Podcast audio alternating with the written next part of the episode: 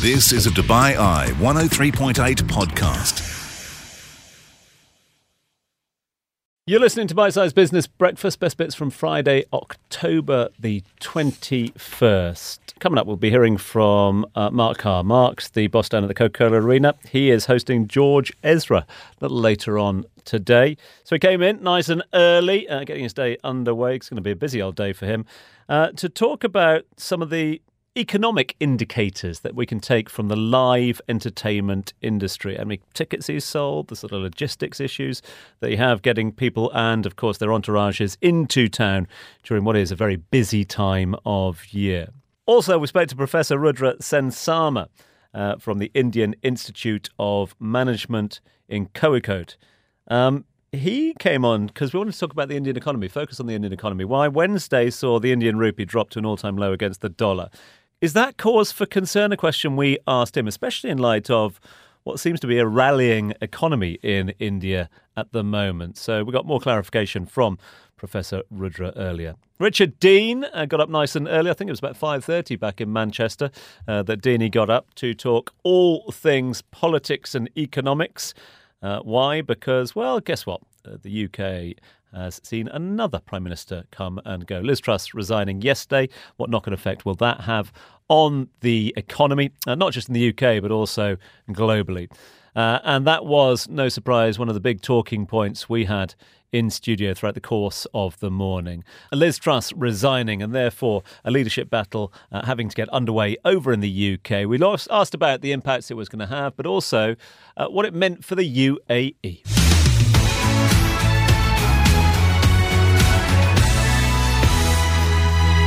There are developments uh, on the Western Front at the moment, uh, specifically Westminster.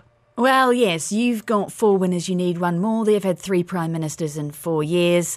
Uh, they'll be battling it out as well. Name the three prime ministers.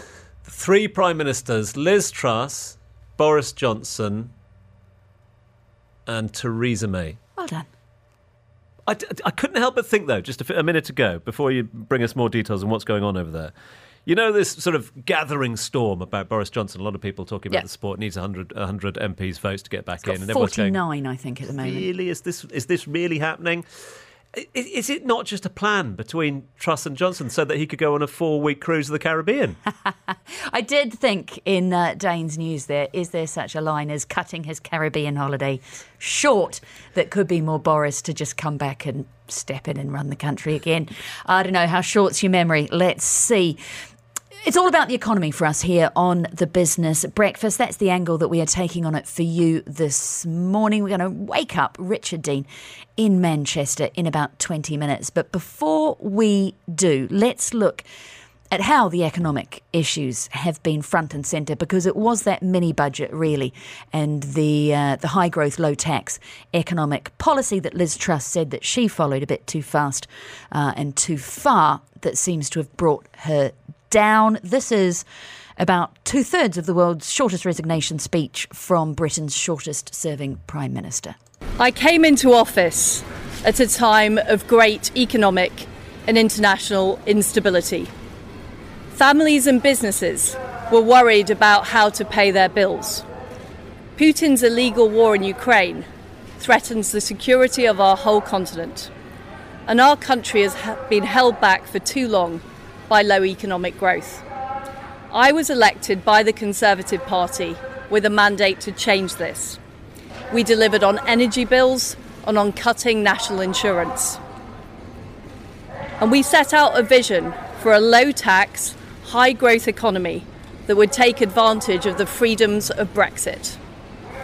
I recognise, though, given the situation, I cannot deliver the mandate on which I was elected by the Conservative Party.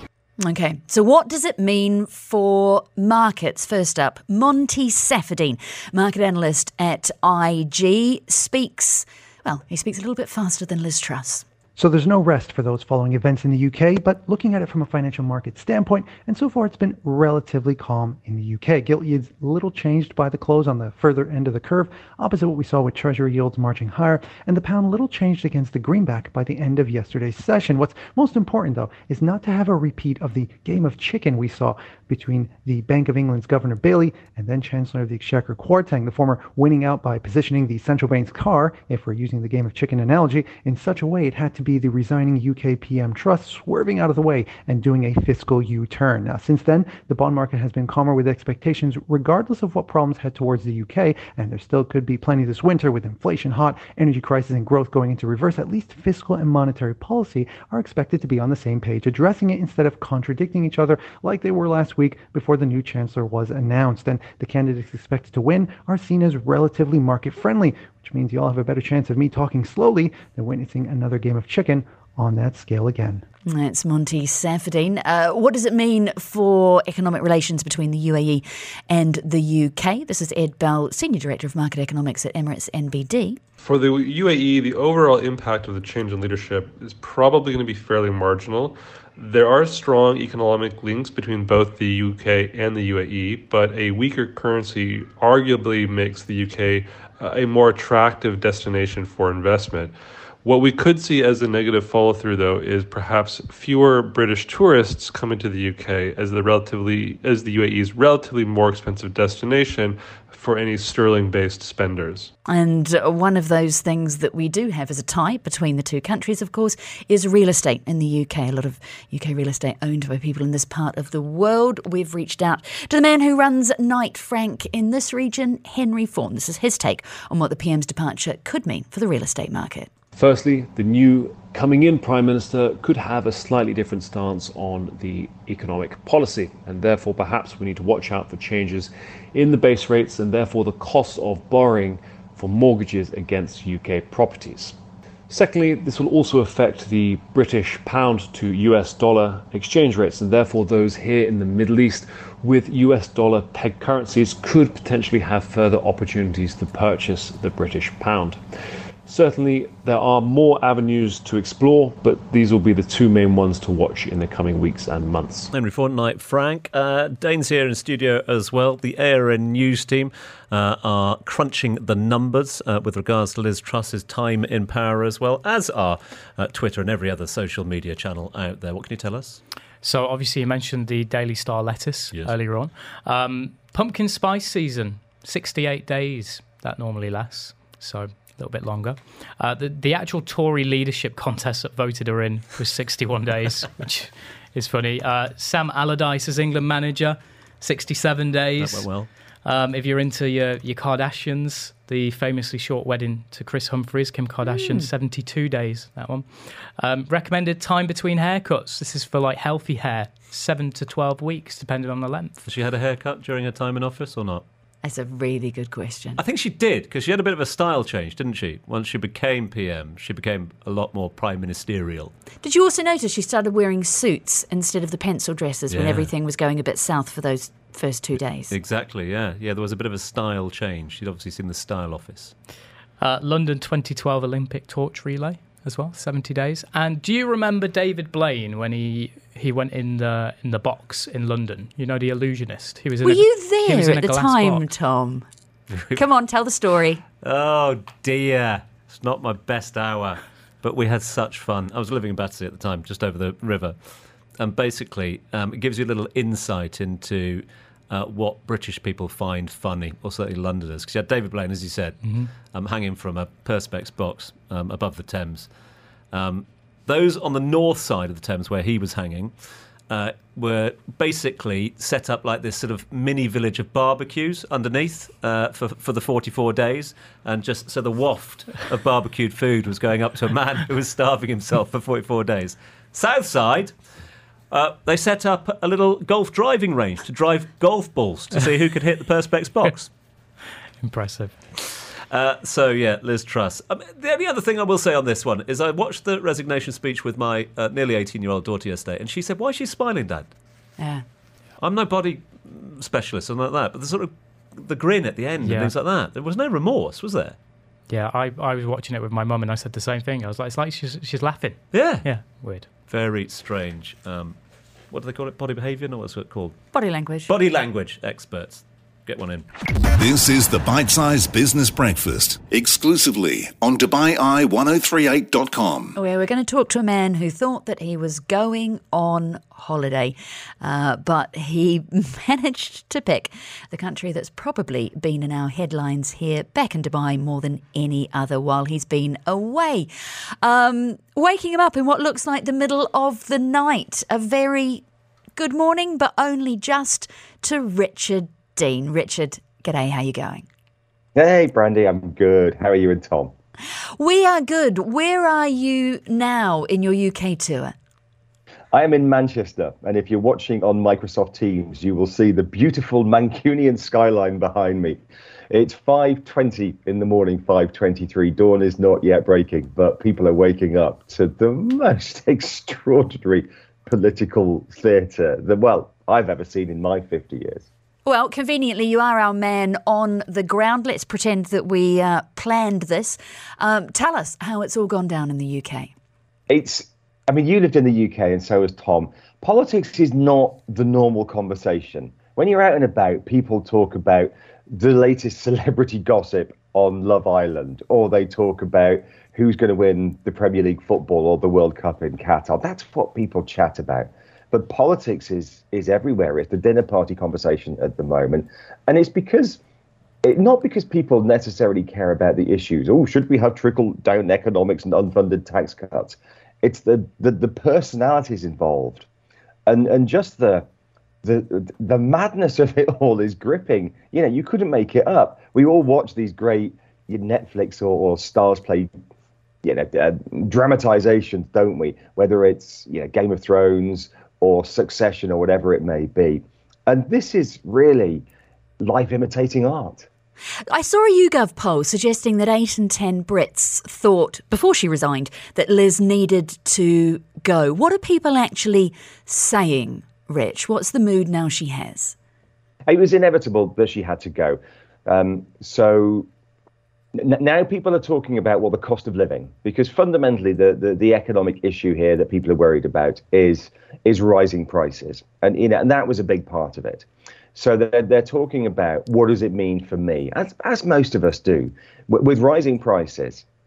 Um, you the the, the the the thing that brought Liz Truss down, just to kind of take a step back, was her economic policies. They were quite radical.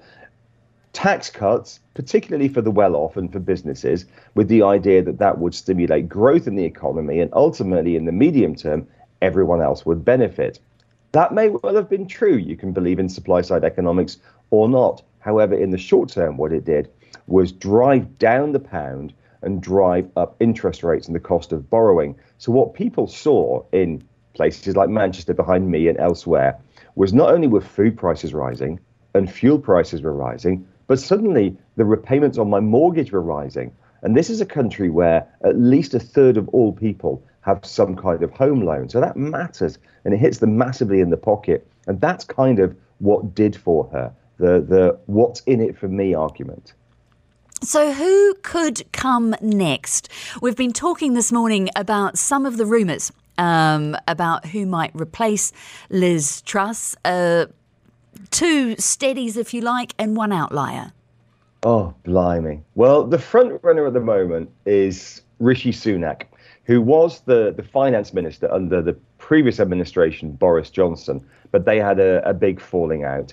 And he was uh, he was second in the race behind Liz Truss to be the prime minister. So he's the, the obvious favourite. And he's got a finance background. He's got an M B A from Stanford. He worked for investment banks. He worked for a hedge fund. So he knows the markets better than anyone really within the government at the moment. He's from that world. Let's hear from him now. This is Rishi Sunak speaking back in July when the, the campaigning was going on to be the next prime minister. And even then there was a clear division between his economic policies and Liz Truss's economic policies. Liz Truss, of course, even at the time was saying, I am going to cut taxes and I'm going to borrow money to fund them. And this is Rishi Sunak telling her in a debate that that was a nonsense idea. I don't think the responsible thing to do right now is launch into some unfunded spree of borrowing and more debt. That will just make inflation worse. Borrowing your way out of inflation isn't a plan, it's a fairy tale. So they had very d- opposing views at the time. And Rishi Sunak warned Liz Truss, if you do this, if you borrow lots of money to fund tax cuts for the rich and companies, then the markets will react very badly and it will be a disaster.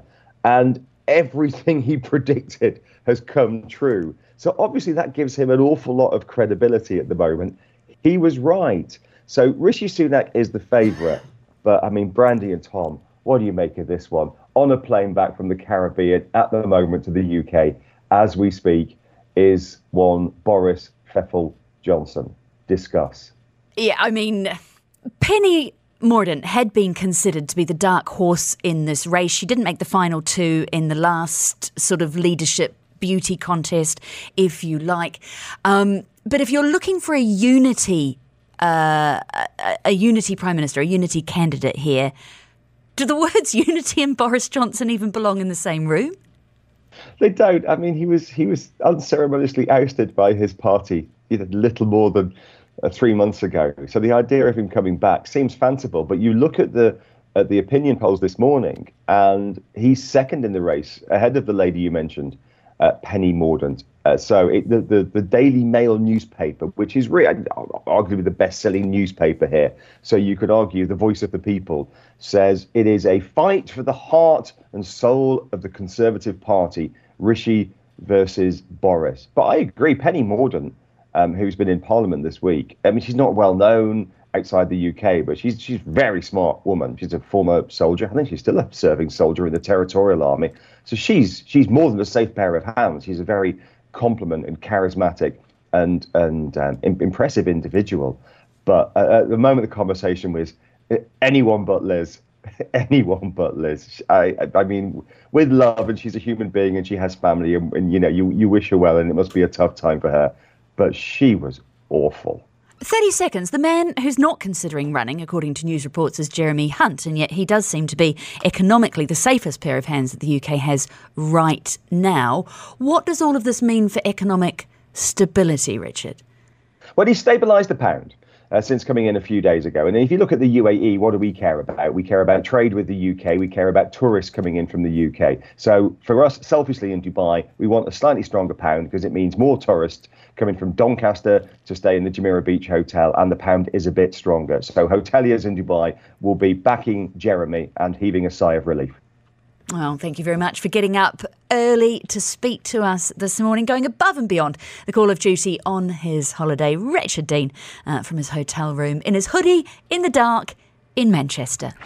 Catch up on the business headlines with the Bite Size Business Breakfast. Time for us to focus on the Indian economy at the moment, and something of a contradiction out there for many, because it wasn't that long ago, a couple of weeks ago, that the I M F announced that uh, given the forecast growth for twenty twenty-two, India's economy had overtaken the United Kingdom's in terms of size, making it the fifth biggest economy in the world. And yet, earlier on this week, news coming through with regards to the rupee, the Indian rupee depreciating uh, by a couple of points to a record low of eighty-three point oh six against the U S dollar. That was Wednesday of this week. Uh, as we've just seen there from the latest numbers, uh, it has come back to eighty-two point eight six since then. But we want to get a little bit more analysis on this one. That's why we've turned to the Professor of Economics and Dean of Research at the Indian Institute of Management in Kozhikode. Uh, it is a warm welcome to Professor Rudra Sensarma. Joins us live on the line, live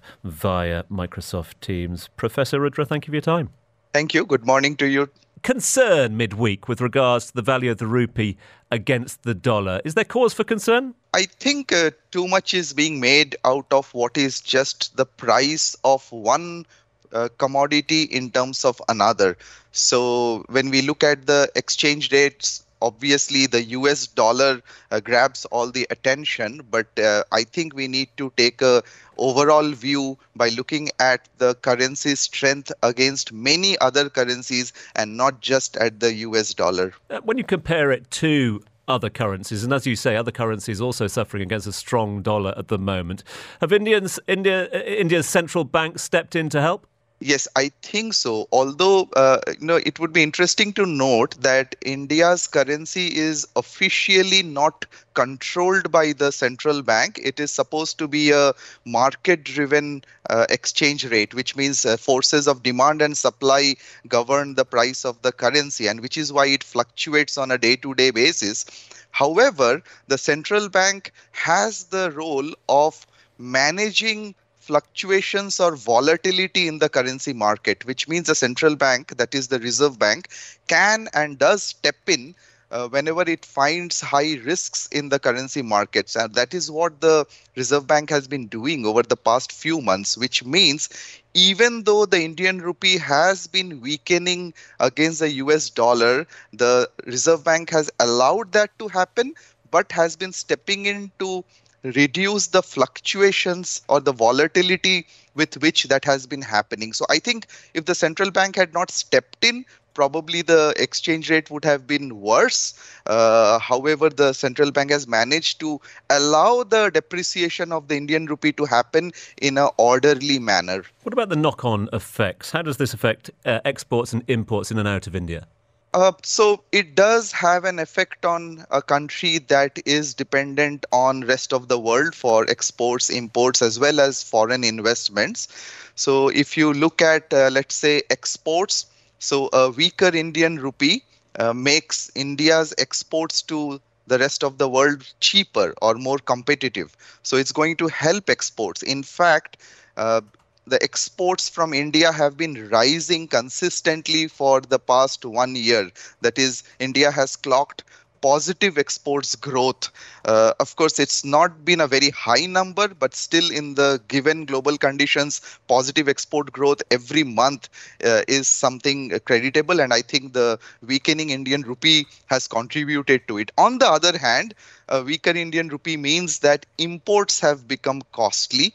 So, and there are imports such as oil, uh, gold, uh, which are Uh, things that Indians buy a lot, and therefore it has been hurting the Indian economy to that extent. So there are concerns of uh, higher import costs, which would feed into the domestic prices and uh, increase inflation rate. But once again, I think the R B I has been uh, very firm on inflation, and it has been increasing its interest rates, like the U S Fed has been doing consistently over the last six months to keep inflation under check. So I would say overall it's a mixed uh, picture. Uh, while exports do help, ex- uh, while exchange rate weakening does help exports, but we need to be concerned if the exchange rate drops too rapidly, because then it would start hurting costs and therefore hurt inflation. Given the strength of the economy that I just mentioned there, recognised by the I M F, there's no fear, is there, Professor, of the rupee going into freefall here? I would like to be optimistic, because if you look at the rupee's performance since the beginning of this year, uh, the rupee has fallen by about nine percent against the U S dollar. But in the same time, we have had other currencies uh, such as the pound or the euro or the South Korean won uh, worsening uh, or falling much worse uh, compared to the U S dollar. So other currencies have fallen by about fifteen to twenty percent in the same period, when the Indian rupee has fallen by about nine or ten percent. So I think uh, the Indian rupee has relatively done better. And uh, one of the other reasons, other than the Reserve Bank's role, would be the fundamental strengths of the Indian economy, which have not changed. So India still has one of the largest workforces in the world. Uh, you know, costs are low, wages are low. There's a skilled workforce. Yeah. Uh, inflation is relatively lower. So I think these give strength to the Indian economy, which will continue to attract investments and dollar inflows. Professor Rudra Sensarma, thank you, sir, for your time this morning. Thanks very much indeed for joining us live on Microsoft Teams, uh, live from the Indian Institute of Management in Kozhikode. Uh, he is the Professor of Economics and the Dean of Research there. Just the highlights. This is the Bite Size Business Breakfast. Speaking to you on a Friday morning, and there's a bit of a gig going on tonight. Baby, if you owe me, then all of this will go away. All right, proving that concerts are back. George Ezra performing at the Coca-Cola Arena. We have Mark Yankar, the General Manager, in the studio with us. Mark, it's lovely to see you. Good morning. Morning. Thanks for finding us the time. Busy day, I'm sure. Give me the numbers. How big is it going to be?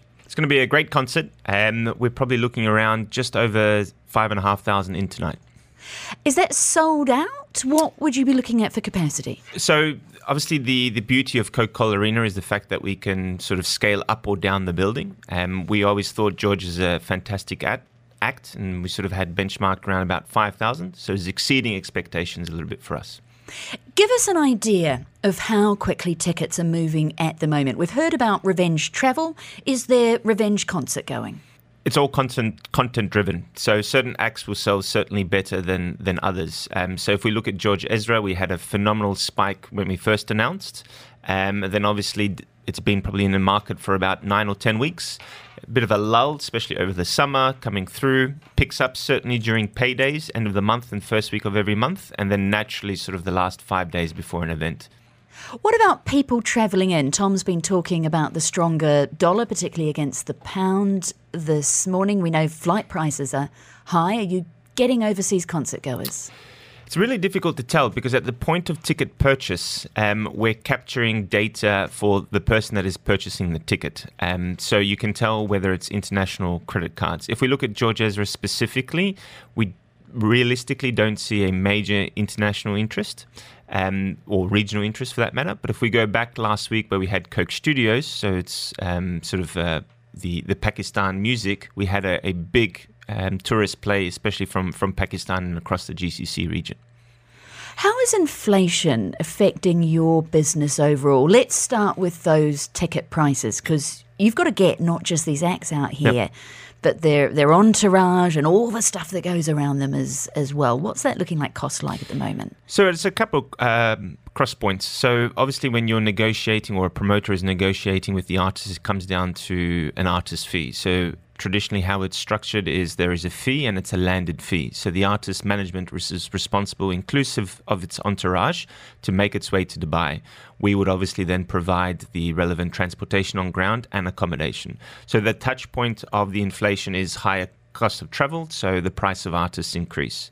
Sort of uh, boots on the ground here, uh, transportation costs, obviously fuel recently has, has significantly gone up, the cost of food, so that is coming through in terms of food and beverages. So how do you as a venue deal with that? As best as we can, like any other business, we obviously price conscious in terms of ensuring that um, the artist fee is reasonable. There's no point having a fantastic artist, but at a price too expensive for anyone to attend. So for us, uh, being a multi-purpose venue, it's about quantity of shows coming through and at an affordable rate for all, as well as in your food and beverage point of sale. How do you figure out what an affordable rate is? What kind of uh, market research, litmus test do you do now, for that? You, you got to look at the, the act itself. Is it a family-orientated content? Is a is it an Arabic content? Is it Western? Um, what is the consumption of food and beverage potentially on the night as well? Does it change per act? It's everything changes per act. It's incredible the insights that we have, um, whether the act is on midweek, whether the act is on a Friday night, what time the act is on stage. Is it, are they coming straight from work? Are they coming from home? Have, have if it's a Saturday, have they been to brunch earlier in that day? What their spending habits are. So, um, you know, for us, it's it's about identifying the type of act um, and looking at the history as well. If they've performed in the U A E, regardless of the Emirates or the venue, what has been that price point? What has sold well? And, and then we have, you know, understandings of of. Um, market nuances. So again, if you are got a show that is a week before payday at the end of the month, you'll find that people probably a little bit more, more sort of um, conscious with their with their dirhams. If a show, for example, like Jason Derulo is perfectly positioned at the end of the month and paydays come through, you may see that sort of splurge last minute. You know what? I've just been paid. I'm going to go see the concert. Does changes in, in currency and expenses change where you are looking at getting acts from?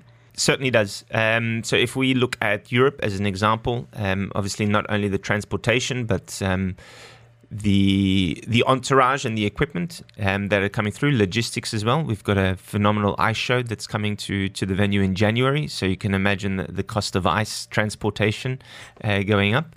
Um, nine times out of ten, most of your artist arrangements are structured in U S dollars.